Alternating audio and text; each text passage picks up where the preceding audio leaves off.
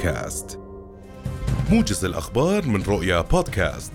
سجل الأسبوع الوبائي الأخير في الأردن انخفاضا ملموسا في حصيلة كورونا مقارنة بالأسبوع السابق.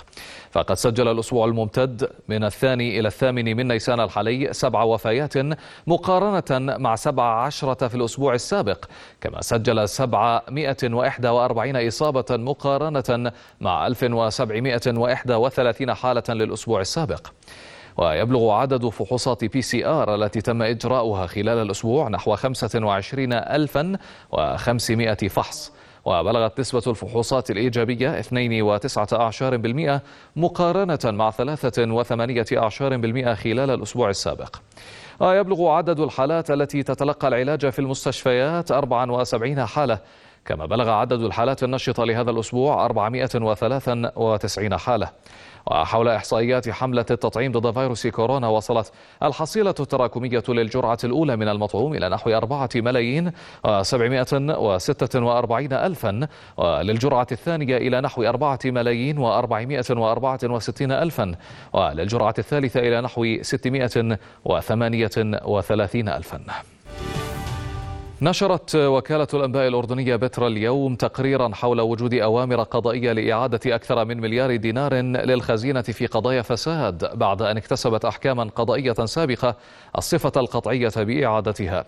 وفي التفاصيل يدقق أو يدقق قضاة المحاكم المختصة بالنظر في جنح وجنايات الفساد والاعتداء على المال العام بكل ورقة تحتويها ملفات هذه القضايا وعلى مدار ثلاثة أشهر فصلت القول وأصدرت أحكامها في عدد منها وقررت إعادة أكثر من مليار دينار من المدانين بالفساد بعد أن تكتسب هذه الأحكام الصفة القطعية.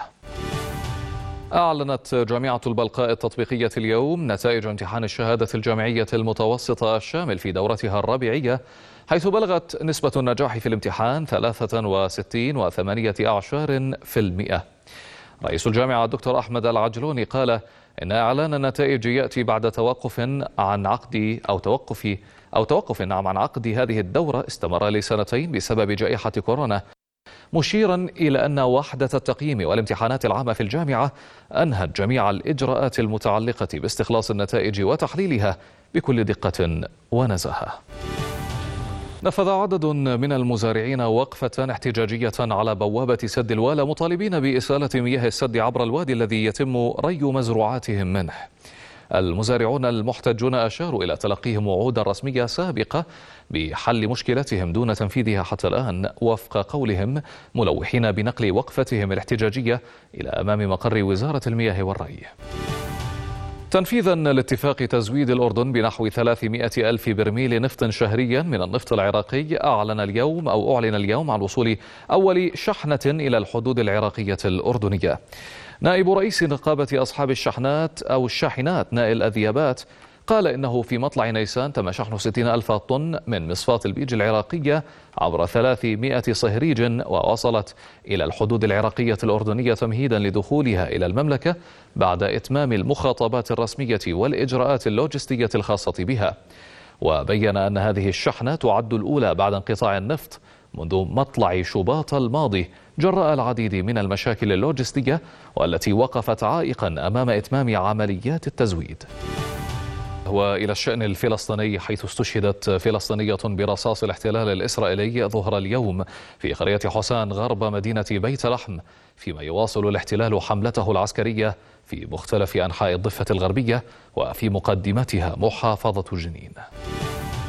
وإلى الشأن الأوكراني حيث تواصل القوات الروسية عمليتها الخاصة في أوكرانيا لليوم السادس والأربعين وذلك عبر توجيه ضربات جوية وصاروخية لمنشآت البنية التحتية العسكرية بحسب وزارة الدفاع الروسية فيما أعلن مسؤول محلي أوكراني تعرض مطار دينيبيرو شرق البلاد لقصف روسي جديد أدى إلى تدميره بالكامل.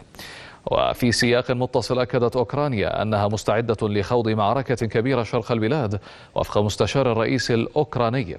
وأضاف أن أوكرانيا مستعدة للمعارك الكبيرة التي يجب أن تكسبها بما في ذلك المعارك في دونباس لافتا إلى أن ذلك سيجعل موقف أوكرانيا أقوى في المفاوضات ويسمح لها بفرض بعض الشروط.